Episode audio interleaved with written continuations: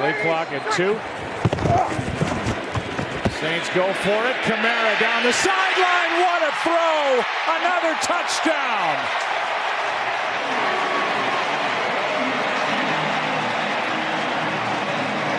Malcolm Jenkins was on Kamara.